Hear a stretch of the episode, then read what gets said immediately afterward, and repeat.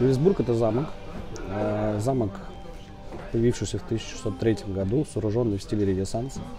Из себя представляет треугольник. Каждого вершина увенчана башней.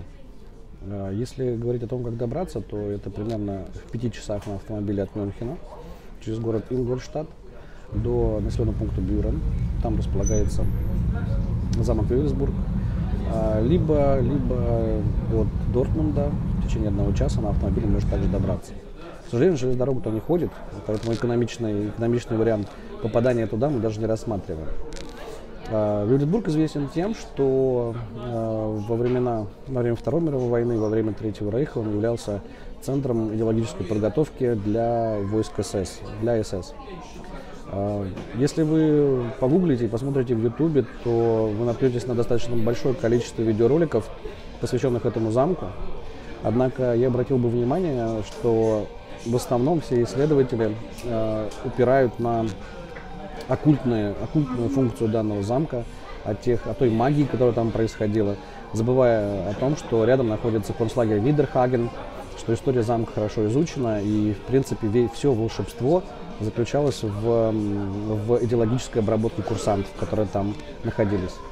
Если посмотреть на то, как, какую роль играл замок Вевельсбург в Третьем Рейхе, то он считался идеологически духовным центром СС.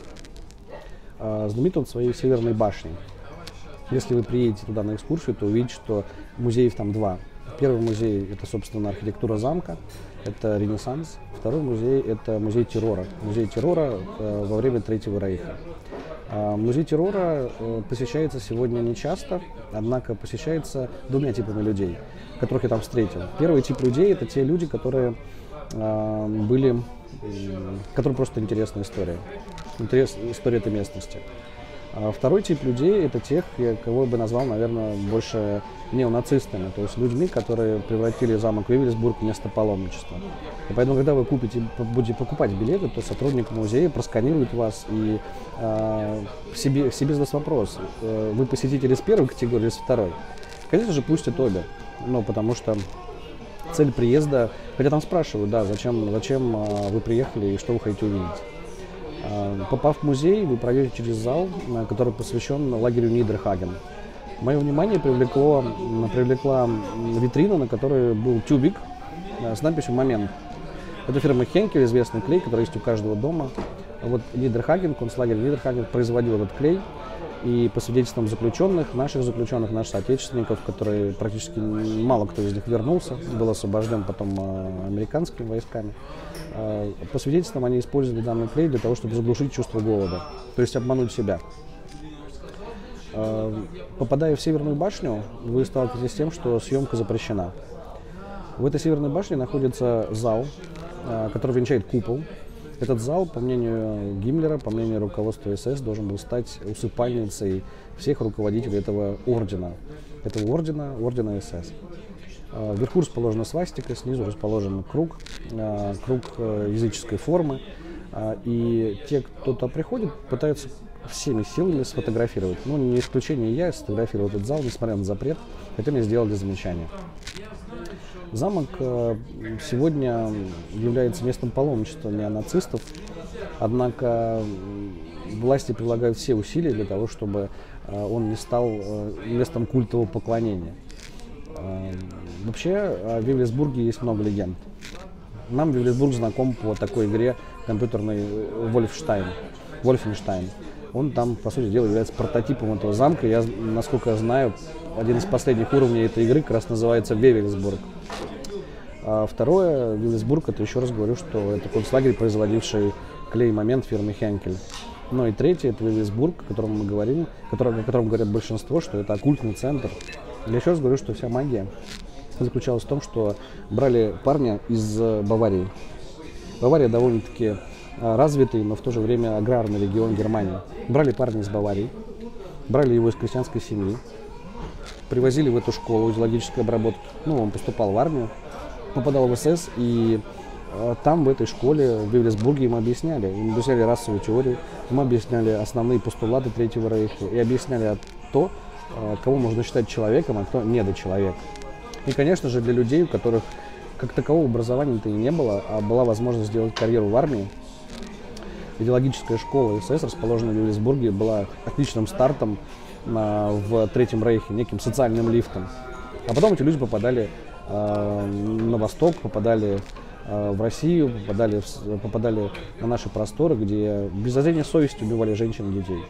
И мы задаем себе вопрос, откуда такая жестокость? А такая жестокость именно в идеологической обработке. Этому мальчику из небольшой баварской деревушки в замке Вевельсбург крупные учителя, идеологи Третьего Рейха преподносили расовую теорию о том, что мы, мы нация, превосходящая другие нации. И, конечно, попадая в Белоруссию, попадая на Украину, попадая в подмоск... подмосковные деревни, да человек не щадил никого. Замок Вевельсбург пользовался дурной славой. С одной стороны, это связано с личностью Генриха Гиммлера, с другой стороны, это связано с попытками придать замку Вевельсбург некий культовый характер среди эсэсовцев. Это выпуск перстней с так называемым знаком «черная голова» или «Тоттенкопф». Это вот эти вот факельные шествия, которые происходили в том числе и в Вевельсбурге. Это зал магистров этого ордена эс эс. И, конечно же, это план реконструкции этого замка. План реконструкции этого замка предполагал, что после войны, после того, как Третий Рейх окажет, э, будет э, праздновать победу над всеми остальными народами, то замок будет существенно расстраиваться. То есть предполагалось, что будут достраиваться все новые и новые культовые сооружения, которые станут для эсэсовцев, для приверженцев Черного Ордена, они станут определенными культовыми местами. Ну, допустим, сегодня такой аналог – это знаменитый курорт Прора э, на берегу Балтики, который нацисты строили для, э, рабочих, для немецких рабочих. О нем я, кстати, позже чуть расскажу. В следующем каком-нибудь видео, как и о Пенемюнде, где делали ракеты Фау два. Но сегодня Вевельсбург – это был, это была фабрика мысли, это была фабрика мысли Третьего Рейха. И сегодня там можно попасть, можно, можно пройти в Северную башню, можно увидеть э, саму архитектуру замка. Однако других помещений, связанных э, с нацизмом, связанных с э, идеологической школой и ее функционированием, вы там не увидите. Вас ну, просто туда не пустят, э, как и всех остальных посетителей. Подводя итог рассказу о Вевельсбурге, я хотел бы сказать, что это интересный объект, э, связанный с э, эпохой нацизма, национал-социализма в Германии. Это интересный объект, связанный с наличием там концентрационного лагеря Нидерхаген, который тоже стоит посетить и отдать дань нашим соотечественникам, которые оттуда не вернулись. Ну и Вевельсбург – это пример того, как идеологическая обработка воздействует на личность. Личность изолировали, личность преподносили единственно верную идеологию, ну и вовлекали в некую организацию, который, который, членом которой он должен был гордиться. Слава Богу, слава Богу, победа осталась за, за нашей страной. Мы избавили мир от нацизма, и Вевельсбург сегодня является просто музеем, а не теми планами, которые гитлеровцы вынашивали на окончание войны и на дальнейшее его развитие. Поэтому будет время, обязательно там побывайте, и вы много узнаете о истории Германии, истории Европы и истории Второй мировой войны.